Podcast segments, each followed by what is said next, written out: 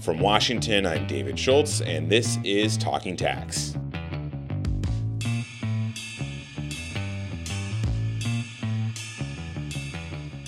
Remember three months ago when it took the House four days and 15 grueling ballots to elect Kevin McCarthy as its Speaker?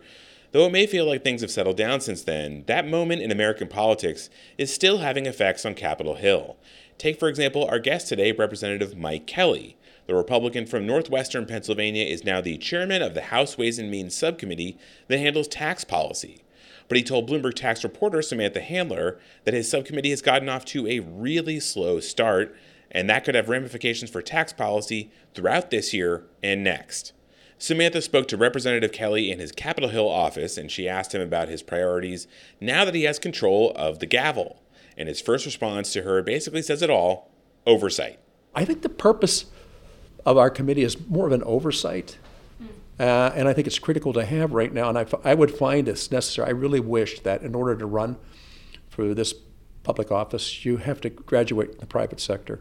Been in private business for quite a few years, and having when we did Tax Cuts and Jobs Act, I made a, a, a comment one night we were going through it. I said, you know, there's like four years I didn't pay a penny in tax, and they all turned and looked at me and said, "You're kidding me? How did you get away with that?" Mm-hmm. I said, "We lost money that year." because we pay taxes on profits. We don't pay taxes on losses, but we still dive into things like wage taxes and all these other things that even in a loss situation, those taxes are still due and they have to be paid. It doesn't matter whether you're in the red or, or the black. Uh, th- but there's a disconnect. There's a disconnect. We constantly keep thinking that there is no ending to this crazy spending. So when you talk about oversight and the funding for the IRS, um, is that do you want to look at the 80 billion in new funding that um, was given to the IRS in the Inflation Reduction Act? I know you have the IRS funding accountability bill. Yeah. I just think that when it comes to when we get elected by people and we're sent here, and I always like the term representative and not congressman, uh, we all represent about three quarters of a million people. I just think that being on this committee gives us a chance to better serve the people who sent us here. So my, my position is that uh, has always been that you know the, the, the whatever you can do that has the best uh, the best intentions are, are, there, but also have the best results. That's that's what you want to do. And I just think that you know looking into all of this as we go forward, there's such a disconnect now. Uh, and the idea that you can keep building debt and building debt and building debt and building debt and not worry about it. Uh, years ago, people said, "Why this is not fair to do to our our grandchildren. I said, hell, this isn't fair to do to our children and us. Right, they're here right now. Though this does give us an opportunity to do some policy that actually works in the best interest of the American people. So, would your first hearing then be IRS focus? Is that something you want to do?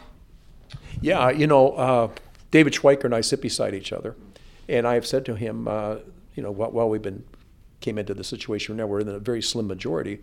Uh, he has a different approach to things. David and I, when we talk about these things, you know, he's a chart guy. He can make up all these different charts. I mean, he amazes me. And when he and I talk up here, he said, "Well, you know, let's let's." He always uses these hands and things. He goes, "Let's let's see what we can do together." I said, "Yeah, that's why I wanted to talk to you." And then he's funny about it uh, because he says, "I like the way sometimes the way you bring it down to everyday people." And I said, well, you know what? You're the guy that, that has all these different ideas, and you're, you're a chartist. You you were able to find these things that people look and say, yeah, I get that now. I get that. So I, I think what we look at is, is every phase of what's going on right now, especially in the in the tax world, mm-hmm. whether it's the IRS or however however we're, uh, we're, we're, gauging it that day. Uh, there's just so much power that goes unchecked, and the oversight is business. That's our business mm-hmm. to make sure that the people we represent are being represented properly and are not afraid to ask the hard questions and are not afraid to prod people for answers. And I think that's the best way for us to be because we can be the guardians of freedom in a lot of different ways. But you have to be, uh, I'm not going to say brave enough, it's not brave enough, maybe it's stupid enough to say, I'm, you know what, I'm not going to sit back, I'm not going to let it happen. Well, we've been in, in majority uh, only a couple months, but to the American people, it's like you guys had a shot and you didn't do anything when I go home right now, people ask me, when, when are you all going to ever do anything? So we've tried to, we've had a couple hearings, one in Oklahoma, another one over in West Virginia. Uh, we're trying to get out into the public so the public can see that we're going out to them. They don't have to come here. So no timeline yet for when. Uh, well, we don't have a time. We don't have a timeline right now because we really haven't been given a timeline. Uh, one of the things, well, uh, with a new chair in there, uh, and they're making their way up, uh, we have uh, what we're doing is waiting to see when it is that our being in a different different positions, it becomes beneficial to the committee and that we can actually work forward. So that really what we're going to be able to do, a lot of it's going to come from the chairman. Mm-hmm. Uh, but I think what we do, we've given, we've handed in lists of things that we think are priority. Uh, both David has done it, I've done it, every member of the committee has done it on our side of what it is that you're looking for. And if you're in one of the subcommittees, which way do you want to go with your subcommittee? And the part of where that we have a difficulty right now, we haven't really been able to build up our team yet. So we're still hiring people. Mm. Now I'm not. Do, I don't do that. It's done by the chairman of the committee. So, but mm. everybody I've ever talked to that's come here to serve in that capacity, mm. it's some really smart people. Mm-hmm. So the committee's still getting set up, but you know I'm interested. You mentioned this list. You know what's what's top of your list for the subcommittee? Yeah, you know what? Oh yeah, one of the things that I really like was the opportunity zones. And, and you know, the, uh, the district that I live in is part of it's Erie, Pennsylvania. Erie, Pennsylvania, with their, their program that they put together in the opportunity zones, is the template. It's the one that worked. Uh, and I have constantly people want to go up and see it. They want to talk to the people that, that actually put it together. Why did they pick that zone and not, not over something else? And what it really came down to was what uh, what's its true value to us, oh, not in, in the short run, but also in the long run. So the opportunity zone, we take a look at that. We want to look at, I, am really amazed that we haven't had more of an outcry on the LIFO accounting method, right? Uh, so people say, well, are you only doing that because you're a car dealer? I said, no, I'm, I'm only doing it because it's really affecting us right now. Uh, and you, if you look at the implications of why did we do LIFO to begin with, and it was back in the 80s when we had an oil shortage, and we had we had to look at the way we we we bank things, right? Uh, and it was all we were using all foreign oil. Mm-hmm. We have been working on this for almost three years, trying to get an answer from the Treasury. What about this? This is a LIFO issue. Why are we not getting it uh, the credit for it the way it was initially thought of? And they said, "Well, we're really not sure yet." And I said, What are you really not sure of? Because I know what you're really not sure of. You're not sure that you can let people who were in business and profitable and use the LIFO accounting method to actually work for them. And you keep hearing from people, Well, that happened way back in the 80s. It's not present. It doesn't really apply to today. I said, Well, doesn't apply to today because you need the revenue. Well, and then I actually saw some auto dealers. Um, Blake Moore was Congressman Blake Moore was taking them in and out of Jason Smith's office Chairman Smith's office yesterday. Oh yeah. Um, and the Senate passed uh, LIFO unanimous, unanimously at the end of last year. I mean, do you want to see the House take up that bill? Yeah, yeah, of course. We've been working on it for over two years. I've never seen anything that's been harder to get attention to, and more more conversations back and forth and written and both uh, or on the phone. I'm trying to figure out. So, what is it that you're trying to determine? Look, I I appreciate the fact that the Senate has done something. I appreciate the fact that uh, people come in to talk to him. What I don't appreciate is that it's all been talk. There's been no issuance of what's how it's going to be handled. So I, I think the idea, if, if you let it go long enough, if you leave it to sit parked with the motor running, at some point somebody's going to come out and say, hey, do you know your motor's running? Uh, and do you really want to go anywhere or should I shut it off? So most of this stuff is great trim. You know, it looks great. It looks great. Oh boy, they're, they're handling it. They're doing it there's been no there's been no determination. The action really is in coming up with a positive result, or if it's a negative result, saying, you know what, we're not going to do it. And then the, then the next question is, so why not? Mm-hmm. Why not? So, anyways. But Congress could do something. Yeah, but it's hard to do. It's hard to do. You know, you talked earlier about we're in the majority. Mm-hmm. It's razor thin. Right. It's razor thin, and not everybody came here to legislate. A lot came here to become movie stars.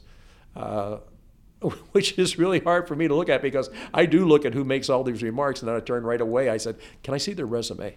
So a lot of it is look at, okay, I get it. I get it. They're not serious about getting this done or they don't understand the issue or how it's going to affect, affect the American people. And on your opportunity zones bill that would improve that tax incentive, uh, are there plans to reintroduce that this year? Yeah, I think I'd like to see it because it made sense the Tax Cuts and Jobs Act are the thing. That's the thing, and I look at that piece of legislation and the impact that had on our nation was incredible. And trying to pick it apart because it didn't do this or it didn't do that or this part's going to expire. I think we need to look at those expiration dates and say we need to extend all this because we've had a very positive effect on it. And when when people's property goes up in value, revenue goes with it. And so, uh, again, working in the U.S. government and looking how we are really unable to pay our bills unless we borrow a lot from other people, um, that's the first indication that you better get your house in order. So can we expect to see then a team effort between you and Congressman Schweikert on things like being a watchdog for the IRS? Absolutely, uh, I think that is our whole thought process, and you, I like to see we'll, we'll do combined things. Maybe I can do it on Tuesday, and he can do it on Wednesday, or vice versa. To bring it back to tax policy briefly, yeah. um, so are you saying then the, the concern among you and Congressman Schweikert and, and Congressman Arrington is more on spending and cutting spending rather than pushing tax policy this Congress? Well, but spending is all based on tax policy. The, the, the funding for everything that we do comes from taxes mm-hmm. that we ask people to pay. And uh, it's amazing to me. I hear people always concerned, I'm concerned when they talk about tax cheats. And uh, my, question, my answer, thing back and it was, what about the people that aren't cheats? Should we be looking at them and thinking they're part of the problem? I, I, I'm just the opposite on it. I think we have to do so much more to protect our taxpayers. Uh, and then the other thing is, I think we have to do, uh, as an institution, we have to make sure that every single penny that we get from taxpayers gets spent the right way. So that's the issue. And I think we keep talking, well, why do we do this Why? The oversight is there to protect our citizens. It should never be about our party, it should be about our people. That was Representative Mike Kelly, a Republican from Pennsylvania, speaking with Bloomberg Tax's Samantha Handler. And that's it for today's podcast. You can find up to the news and latest tax and accounting developments at our website, news.bloombergtax.com.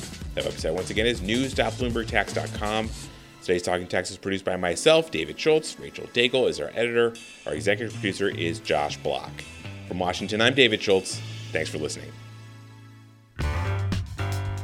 Hello, podcast listeners.